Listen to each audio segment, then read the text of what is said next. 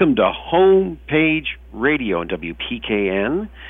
Homepage Radio comes on every month, the fourth week, fourth Thursday of every week in the calendar year.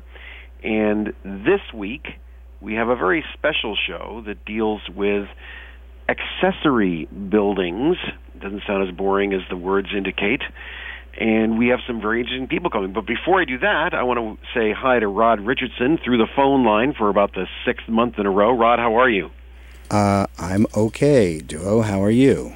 Good. I, last time we talked, there you had had a home invasion by a large tree limb. Has that been resolved? Uh, the limb was uh, lifted off the house about two weeks after it was placed there by Mother Nature in her uh, typical fashion.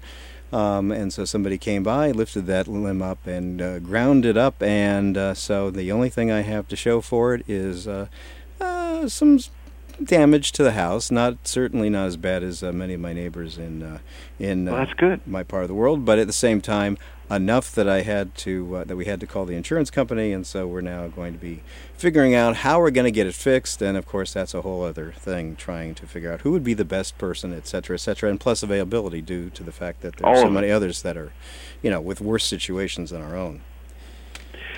Well, you know, it's almost like a metaphor in that this year everybody's saying, "Oh, this is the worst year ever" for a variety of uh, realities, and the bad times for homeowners, I think, mean that thoughts trend to the not normal things. And I'm sure, Rod, you you've thought about owning a freestanding single family home a lot in the last month. Um, yeah, but you know, ultimately, my conclusion is you've got you know trade offs no matter where you are. Right. And um, you know, it's ironic because the last show that that we did, uh, nothing bad had happened to my home in, in terms of the wake of uh, hurricane or tropical storm Isaias. Um, a branch fell, but it was in the driveway. It didn't hurt anything. It was just inconvenient and educational. Um, and and so it was like really weird that the same day as I had that conversation with you, uh, the limb came down and, and struck my house. And uh, I've been there for 16 years, and it's the first time that I've had actually uh, damage to the house because of nature revealing its uh, well, its disposition, I suppose you could say, which is we're not significant, we're small. But here we are, seeking shelter. Well, what's weird is we are small, but we but humans do have to live somewhere, and that's why we do homepage radio because no matter where you call a home, whether it's your mother's basement or the back seat of a car or a McMansion in Greenwich, you're living somewhere. And living somewhere in a pandemic is, or after a pandemic, will change because of the changes that Rod just went through, I'm going through, you're all going through, we're all going through, that basically say, why do we live the way we live? It was once said, you know, many moons ago, it was said that a man's home is his castle. And that sexist absurdity is really matched, I think, by the changes in a similar uh, axiomatic cliche of the free-standing home that we're all used to. And that ownership imperative, that the single family zoning that resulted from the one man's castle sensibility uh, has been the law of suburban America really for three generations after World War II. But in the 21st century, the culture began to wake up a little bit to climate change and sustainability and even to a thing called new urbanism and now COVID 19. And all of those things, every one of those things, have raised the question of what density is. Is it possible for more people to live on each acre of land, or is it just too dangerous in terms of COVID, or is it just simply counter to what people are willing to accept? That's really important here in Connecticut and Long Island because we have some of the most established and built out suburban communities in America. I mean, there's precious little land left in the greater New York metropolitan area for residential development on raw land. So the word tear down was invented about a generation ago because older, smaller, uh, less wonderful homes would be that were perfectly functional would be simply torn down to build a bigger, nicer, newer home. And that amazing toss away, throw away attitude meant that the cost of housing skyrockets in places like Fairfield County, Westchester County, the places that are around New York City, simply because there's no raw land to build on. And those housing costs and the subsequent taxes that they inveigh on the people that are doing them are really among the highest in the entire United States in the WPKN listening area. Well, when need butts up against opportunity, when the need to make things affordable, more uh, sustainable, butts up against the opportunity of new thinking, change really happens. But everybody knows that change is really hard, as somebody once said. So, in the light of the pandemic, uh, the density of living in mid and high rise New York City is really viewed now by many as being quite dangerous. And in the full apprehension of what climate change means, you know, more people should be living closer together because it means less carbon, less cost in the infrastructure. And this sets up an amazingly uh, conundrum filled competition between property value and social good. Well, in that in that conundrum, in that crucible of need versus fear, um, there is a thing that's been around for a long time, but it's now newly important, and it's called technically it's called an accessory dwelling unit, meaning an accessory apartment, meaning either as part of the home or as a detached thing, a separate place where different people live. And that separate place means it's no longer single family dwelling or single family zoning. It's a building lot with one or more places for people to live on it. And that densification, that creation of the accessory dwelling unit is being debated and zoning laws are being changed all across the country. And there's a growing drumbeat to modify them to accept greater flexibility beyond that freestanding single family home and that has dominated suburban life for three generations. You know, the larger wheels of sustainability, diversity, and increasing the value of our homes have always meant new ways of thinking about how we protect communities. But now there's a new edge on it because the need is greater. The need is greater to have cities that are less dense and suburban communities that are more dense. And those issues, those complex issues, involve things like thinking about the, gener- the, the benefits of intergenerational living. And the other aspect of expanding your home without making a gigantic house or just killing the trees that are trying to kill Rod's house. I mean, should should zoning promote income diversity? As baby boomers like me age and my children can't afford to live separately in Connecticut and Long Island, should several generations of families be allowed legally to live on one place in their own dwelling units? Not one extended family and with one kitchen and one uh, master suite, but basically several places to live in on one building lot. Is that even do you think that's a good idea or not? Beyond that, the post pandemic economy will be different from the one we have now. We may need to, to change the way we think about single family homes to recognize safely separated home offices and the costs that are increasing just on an unrelenting way um, are could be mitigated to provide an income stream for both the towns in the form of property taxes but also rental perhaps for the people that are living in these freestanding homes.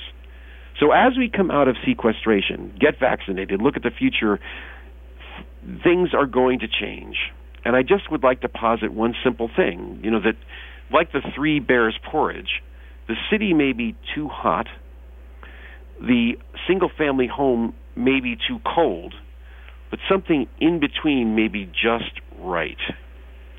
So when we come back, we're going to be talking to three people that look at accessory buildings from a very unique place in their lives and in some of them in their careers.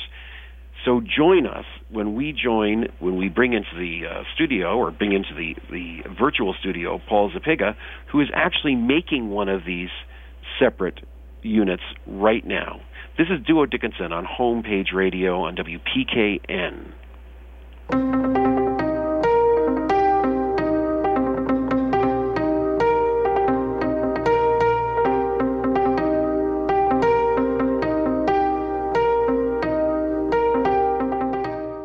Well, welcome back to Homepage Radio. As is with all things live, things change, and Paul Zapiga is not available for our radio show, and that's that's too bad. But in the interim, you know, I am an architect, and to be honest, we've worked for in the last four uh, in the last year, we've worked on four separate accessory building projects, projects that are both de- building something brand new and also dealing with renovating existing space and thinking about what does it mean. And the uses of these buildings are incredibly varied. One one use, which which everybody knows the phrase, is a quote unquote um, in-law apartment, meaning that there's a traditional nuclear family, and in that nuclear family there are parents of either or both spouses, and they live in units that are in the home. And that's often the case in, in buildings in very dense neighborhoods. They actually have a separate door in, and they have their own kitchen and all the rest. But there are many towns, towns like Danbury and Stamford and even Norwalk, that have got really hard, fast, real ways of segregating uh, people from accessory apartments or preventing them from happening, or demanding, as in the case of Greenwich, demanding that those living in it file an affidavit every year that they are over a certain age. There are also deed restrictions you can place on accessory buildings. Ones that say you have this building, and whoever owns uh, this this extra building with your building on your building site can only use it to house, in effect, um, a relative or somebody of a limited income in Westport, they actually have a statute that basically uses it to diversify the income levels of the people living in Westport and use it as a way to do, uh, in effect, subtle affordable housing in established neighborhoods. All of this is, in a way, high minded and wonderful, but the bottom line is that there are people that have purchased homes on the basis of the fact that they were in a single family neighborhood with that level of density, that level of infrastructure, that level of traffic, all those things that that come with a typical suburban community, the homogeneity that high cost typically invades upon our culture, much to the detriment of of I think uh, openness and thoughtfulness, but at the same time, people's greatest asset and their greatest liability is almost always in where they live. Either you are in a rental and you're paying a huge amount of money every month just to live somewhere, and that's a real liability, or it's it's a liability in the fact that you've got a mortgage and that mortgage is a huge balance pending and you're paying it off, but it's a gigantic weight against your net worth as you get older and have accrued wealth in theory as you as you save money doing work uh, for pay.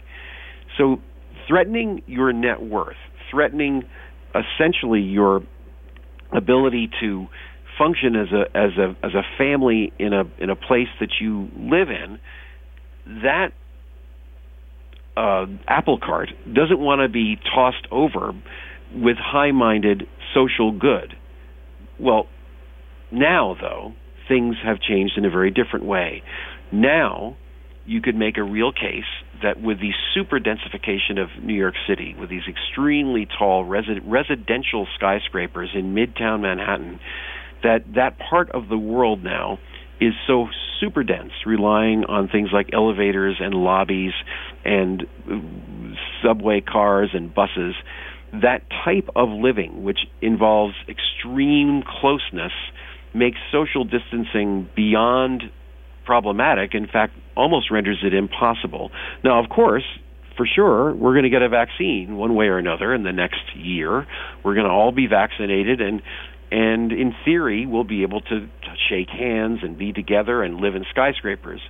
But I know many people, and I'm sure you do too, would say, My life's never going to be the same. This has Im- impacted me so heavily that I never want to put myself at peril like that again. Because as we all know, even with vaccines, there's going to be people with COVID and flu and any other things. And even with those diseases being uh, dealt with with the vaccine, there are hundreds of things that make living close together dangerous in terms of your health and also in terms of other things that uh, like crime and and cost that make the idea that living in a single family neighborhood is something that might have to change.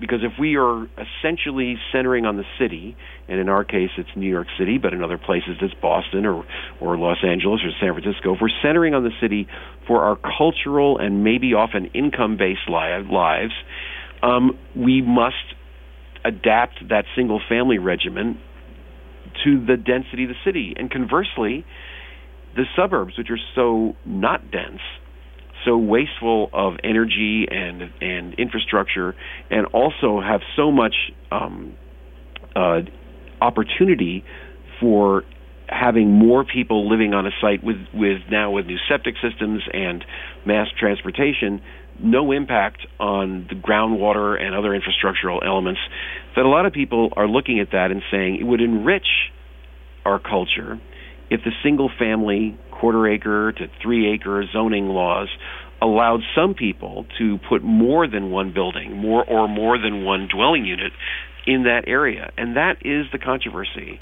Accessory accessory dwelling units not only accommodate diversity, prevent disease, increase density, but also affect property values. Whether that net effect increases your property values or not is really something that probably has to be determined. It will increase your property taxes to have more than one living place on your building lot, but will it over time make the overall taxes even out? And maybe each family might end up paying less if there are more than one families living on a single building lot. These sorts of changes were in the offing really for several generations, where things like workforce housing, even homeless housing that's that's been distributed in uh, homeless apartments throughout many developed uh, cities across the, the, the country, and uh, and we've worked on those ourselves. Those housing alternatives, which which my guests will be dealing with, really are at the forefront of rethinking of our culture and when something like a pandemic happens, when when a pandemic actually literally flips the course of our trajectory and forces us for several months and really now for most of us still 5 or 6 months to look inwardly and say how do we want to live? And we've been living in our homes and we've been working most of us in our homes. The nature of what a home is is called into question. And when you call the nature of a home into question, things like accessory dwelling units are right there, front and center, for communities and individuals to consider in terms of their future. Just realize that I'm a baby boomer. I'm 65 years old. I'll, I personally will never retire. However, many, many, many people in, in the greatest and largest generation for about 50 or 80 years um, are retiring. They are changing. They're where they live will change because they don't have children in them and they might have to accept offices in them and they might have to be intergenerational and they might want to have a place where returning children can live so those changes that are completely not architectural completely affect the way homeowners builders architects everyone thinks about the classic home and the image that we've always had is the white picket fence, quarter acre lot, freestanding home as almost the American dream. Well, it is the American dream. But the truth is that American dream has is not working for more and more people and things have to change. Meanwhile, we've got 70 million freestanding individual homes in America today and that's a real asset, and it really is embodied energy that we don't want to give up as we try to make the world more sustainable.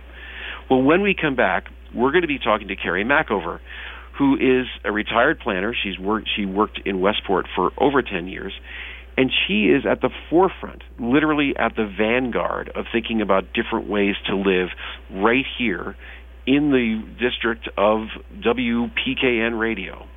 So when we come back, we'll talk to her. This is Duo Dickinson on Homepage Radio on WPKN 89.5 FM on your radio dial. And in case I haven't told you lately, do go to the website and do think about what you can do for WPKN.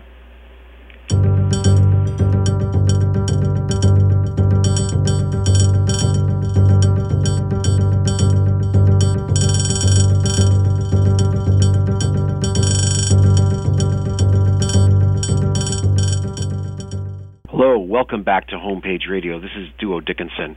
Homepage Radio meets on the fourth Thursday of every month in WPKN, and in it we talk about the home, the one central binding reality in all cultures, all incomes, all environments, and everywhere in the world. Human beings have a home, a place to live that is more important than a burrow or a nest or a or something that you create by instinct and genetic engineering you opt to live in a certain way in a certain context. Well, in the context of WPKN, Connecticut, Long Island, those areas that are all around New York City, the most developed suburban infrastructure, maybe in the world, has relegated all the available land to uses that are mostly, in terms of the gross area of the, of the property, single family homes sitting on dirt that is regulated in size by zoning codes. And zoning codes are the way that property values are maintained for the people that own homes. And that's really only been in, in place really since about 1950 to 1960 after World War II that suburbia got so developed that it really needed the protections of a code to say what you could and couldn't build so that everybody who was there would be protected from somebody making something too big, too small, too many people living there, essentially wrecking the uh, apple cart for the people that have devoted their lives to being in a certain place. Well, in that context, and in the context of COVID 19, and also in the context of the need for density in a sustainable future, and also the desire to have things that are walkable in this world versus car dependent, the world is rediscovering things called accessory dwelling units, which are either in existing homes, added to existing homes, or, or separate buildings with new homes in them. In this world of housing options is Carrie Mackover.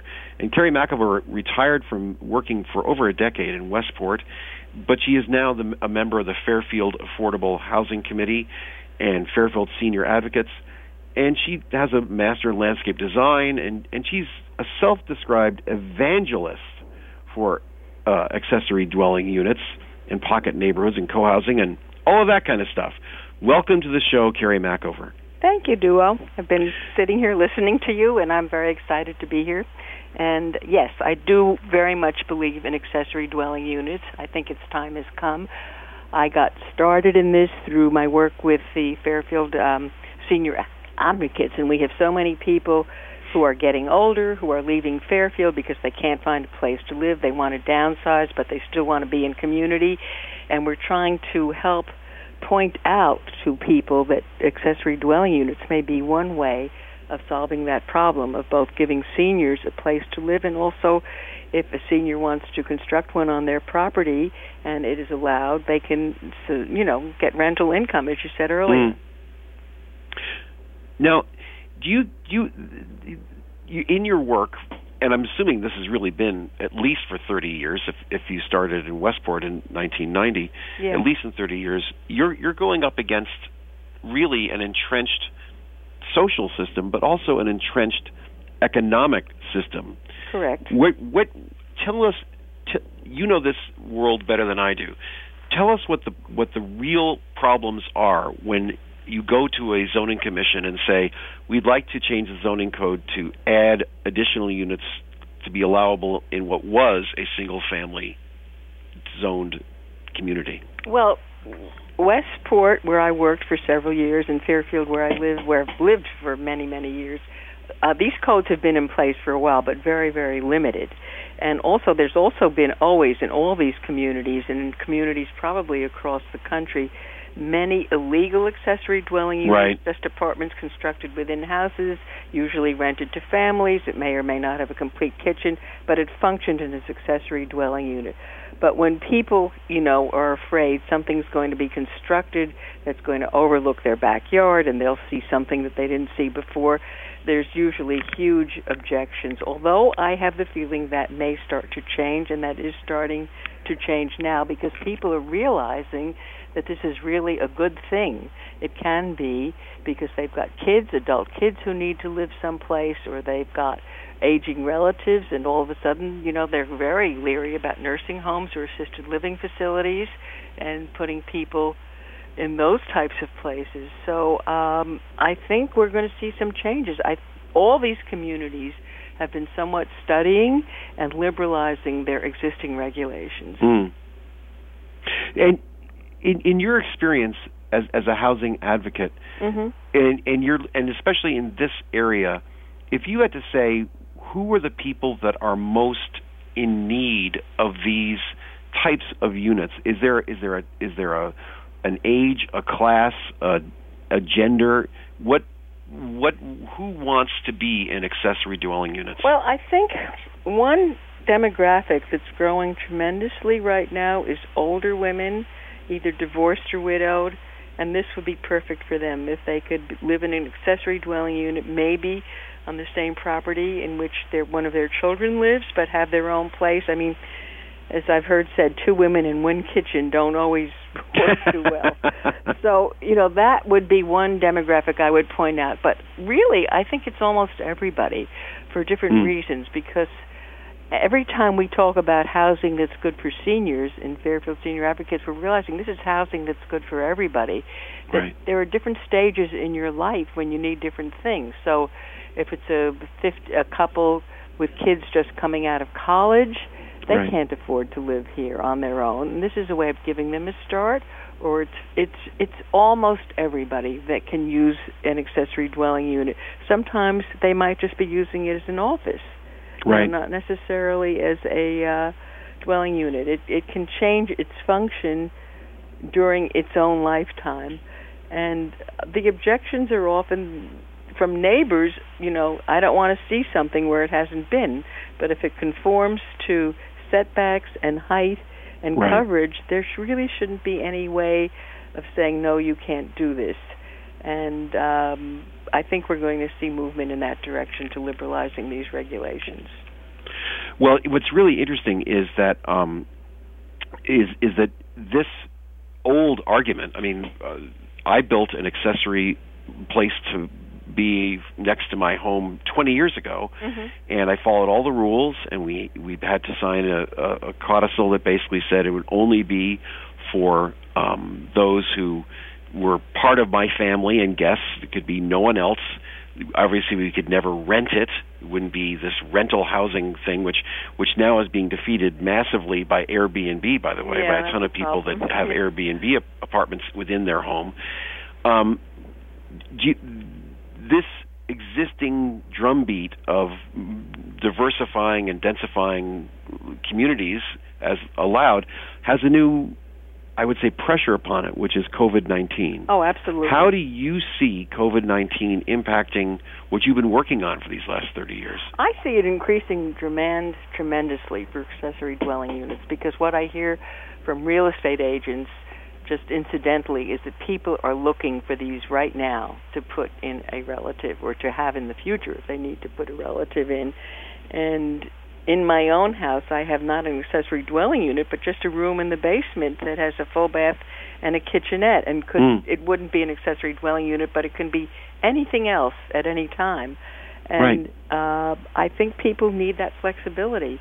So I think there's an increasing demand for it. I'm looking, you know, in Fairfield where I live now, so many McMansions that are just way too big that anybody needs and these could easily have an apartment right within them as an accessory dwelling unit, and others could have freestanding accessory dwelling units.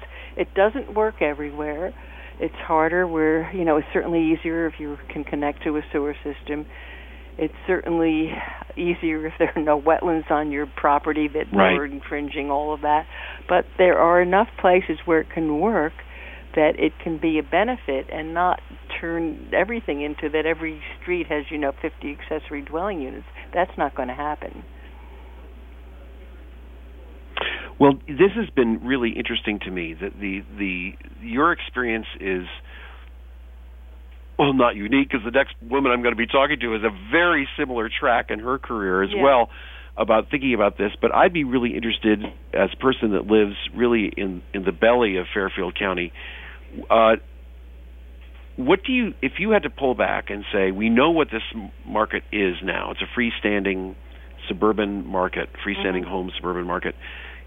After you and I are long gone, say in, in our children's children's generation, what do you think will be the gist of those residential neighborhoods? What will they be like? I think they'll be mostly similar. I think maybe instead of McMansions, we can have single-family houses with an ex- a nicely designed and appropriate-looking accessory dwelling unit behind it, clearly as an accessory structure that complements the main house so that it looks, you know, it looks acceptable to people.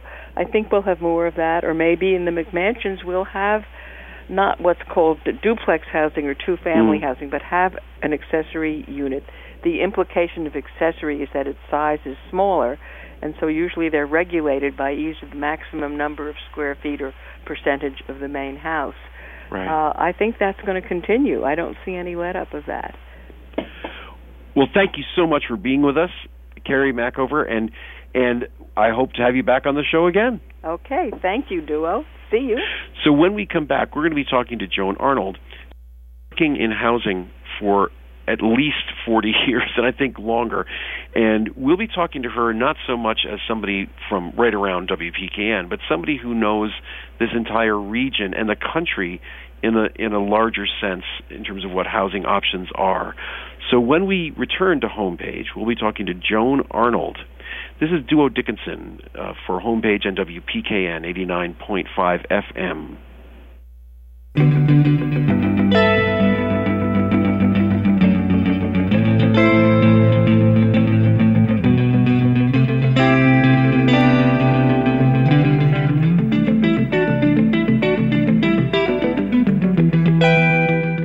Welcome back to Homepage Radio. I'm Duo Dickinson.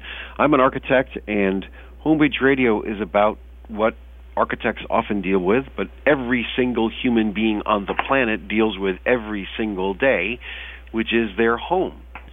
And in the world of home, there are any number of definitions of the way we live, from couch surfing for some to building an estate over 50 years and or building your own home or buying a home or adding an addition to a home or just simply renting a nice place to live.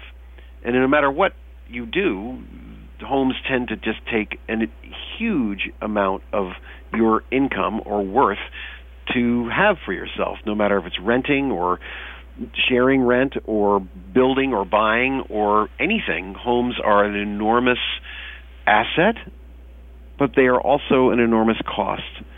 But in all cases, they are always about the way we look at the world, how we see the way we should live because we think about the way the world is living and what the future is and how we want to be a part of it.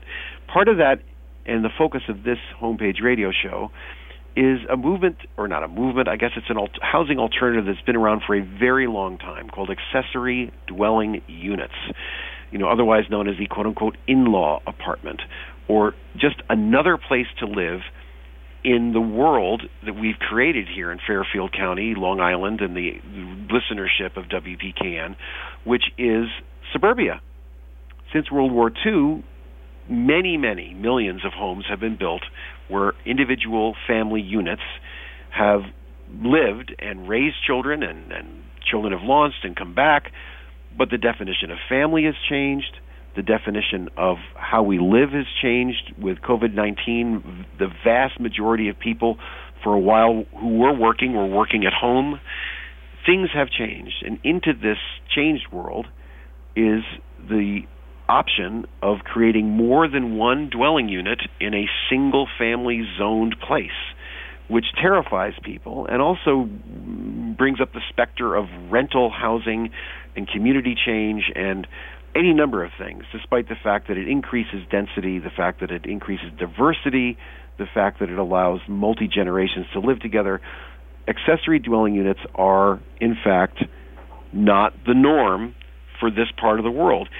And into this, I'm bringing Joan Arnold, who is the executive director of Allied Community Enterprises, otherwise known as ACE, and has been um, a, a founder of A Home Housing, also in Westchester, New York.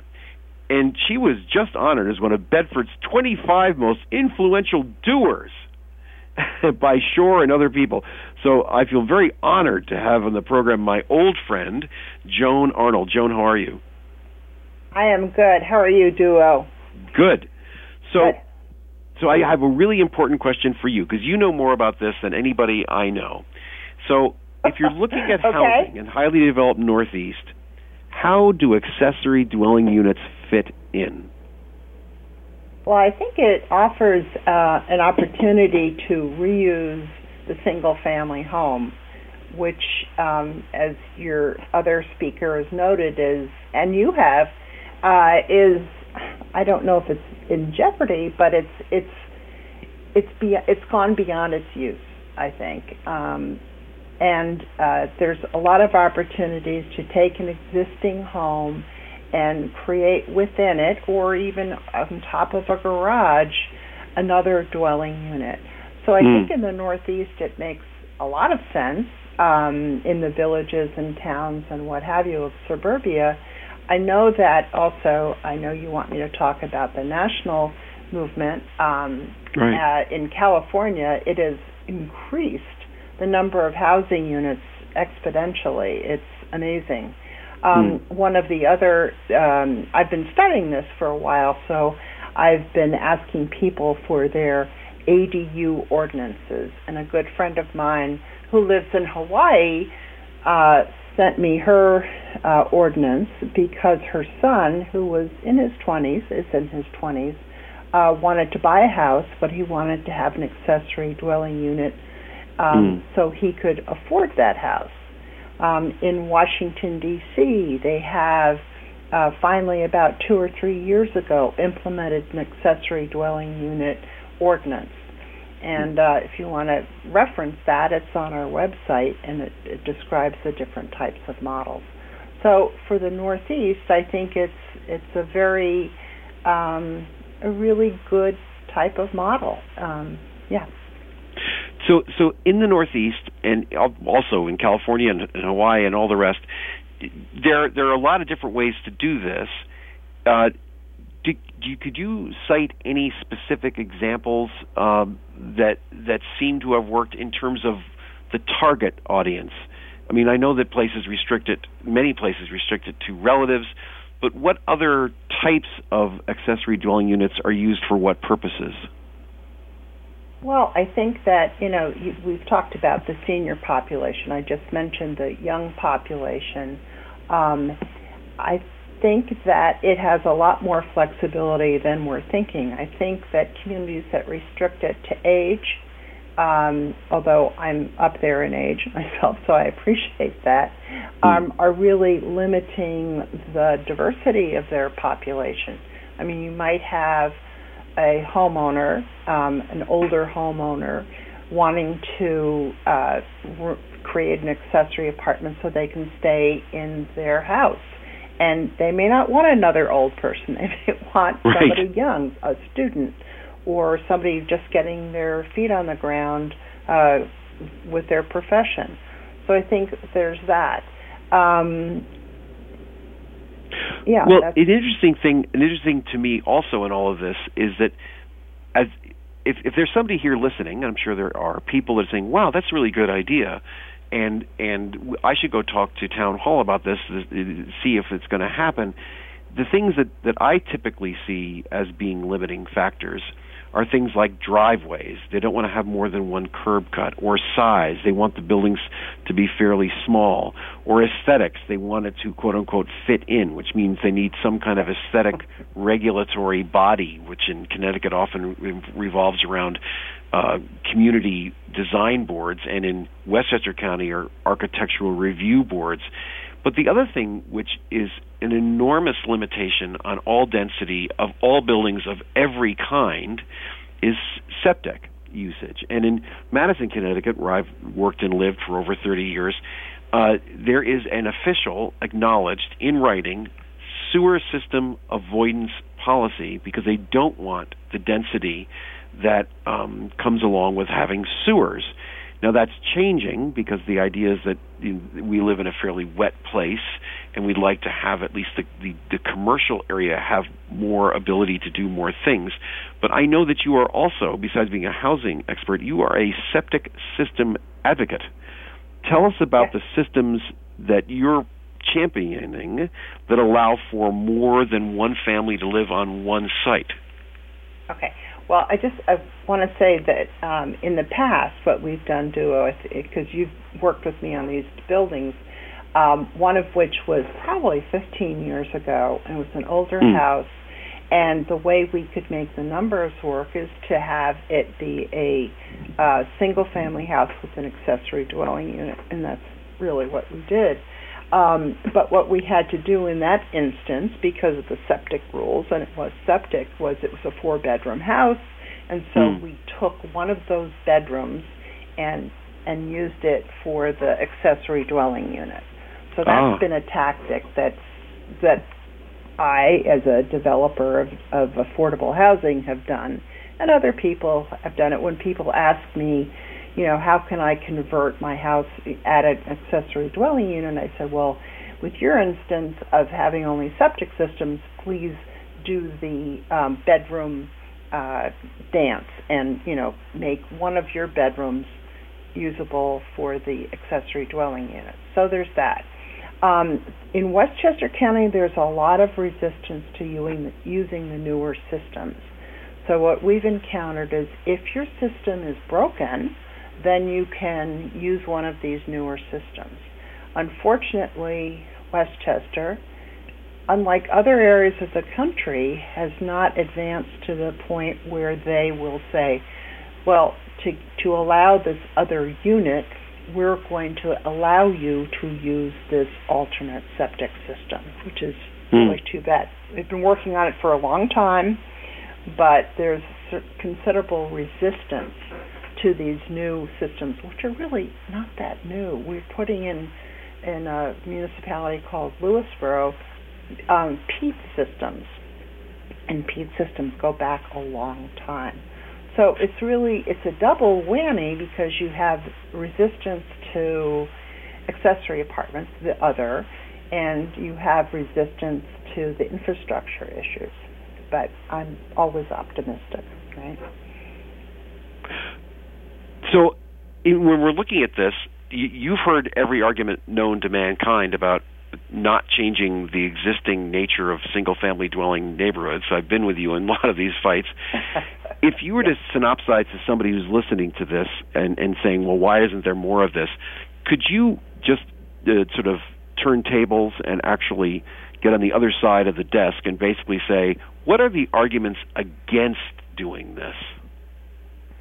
I think that you know if if you're a municipal official, you are uh, afraid of um, uh, not enough parking on a site. You're going to be concerned about septic, and you're always going to be concerned. You're not. You are not concerned as a municipal official, but there's always the neighbors who are concerned, right. and they will raise any issue if they don't want a project to go forward, even a small accessory dwelling unit.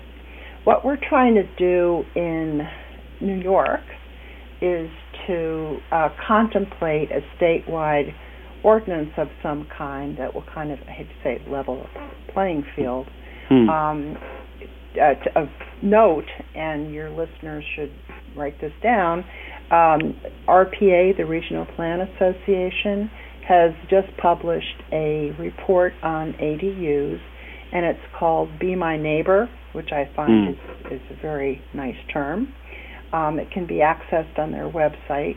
Um, the other thing is the Enterprise uh, Fa- Enterprise Organization Foundation um, on October 8th is going to be holding a session on the barriers to accessory dwelling units. Oh. Enterprise is a national organization committed to fair housing and housing opportunities. So those are two good, really good resources. But I think the thing is that ADUs are really um, they're catching they're they're catching the attention of thought leaders across the country, and I think mm. that's an important thing. I think that you know we go back and forth about trying to figure out you know should we do away with uh, parking requirements? That's really hard to do depending on the municipality. Mm. Um, and obviously, we have issues with septic. But um, by and large, I think there's a wonderful opportunity with ADUs across the country, and they can really be tailor made into each neighborhood and community. So, to close, I asked Carrie Machover uh, before you, what do you think this environment that we both grew up in and work in, the suburban environment where we are the the the, the essence of it is the single family dwelling, the nuclear family, returning and, and leaving uh, members of these social units, families that have composed really Western civilization for all these years. Uh, what do you think will change? Maybe not in our children's lives, but maybe their children's lives. In 50 years, what do you think these neighborhoods, these suburban neighborhoods, will look like differently from how they look now? Well, I mean, some people will come and probably throw a hatchet at me, but I would say that the single family as we know it is actually gone, and um, the in the future it will be um, more of these um, houses that have an accessory dwelling unit, more two-family houses, perhaps two or three-family houses that could be not just rentals but could be co-ops or condominiums. I'd like to believe that, and we've discussed this. There's a place for sharing um, neighbors, community, um, rather than all these little silos, you know, mm. silos, uh, single family silo, silo, silo, right. so that there's um, really more of a sense of community. Well, like. it's been great having you on the sh- on the show, Joan, and and I want to thank you for coming, and I'm definitely going to have you back again. And I want to say to our audience uh, as we as we close, I just want to say essentially, accessory dwelling units, these separate places that we live, really are just a metaphor for the compensations that we all have in terms of our homes. As everything changes, realize that it's always been that way. That the 19th century in America meant that if you had a home, it was a home for the next century, for the foreseeable future. You'd always be in the Smith home or the Jones home. Or if you were an immigrant coming in the 19th century, you had to find a cold water flat somewhere that you could walk to the factory where you worked, and maybe you shared that with six or eight other factory workers. Or maybe when you came back from World War II, there was this program that you could actually get any number of uh, loans to build your own little home. But in all those things, accessory dwelling units, uh, couch surfing, any number of ways you can you can live manifests just one thing: your home. Thank you for joining Homepage Radio. This is Duo Dickinson, 89.5 FM, PWPKN.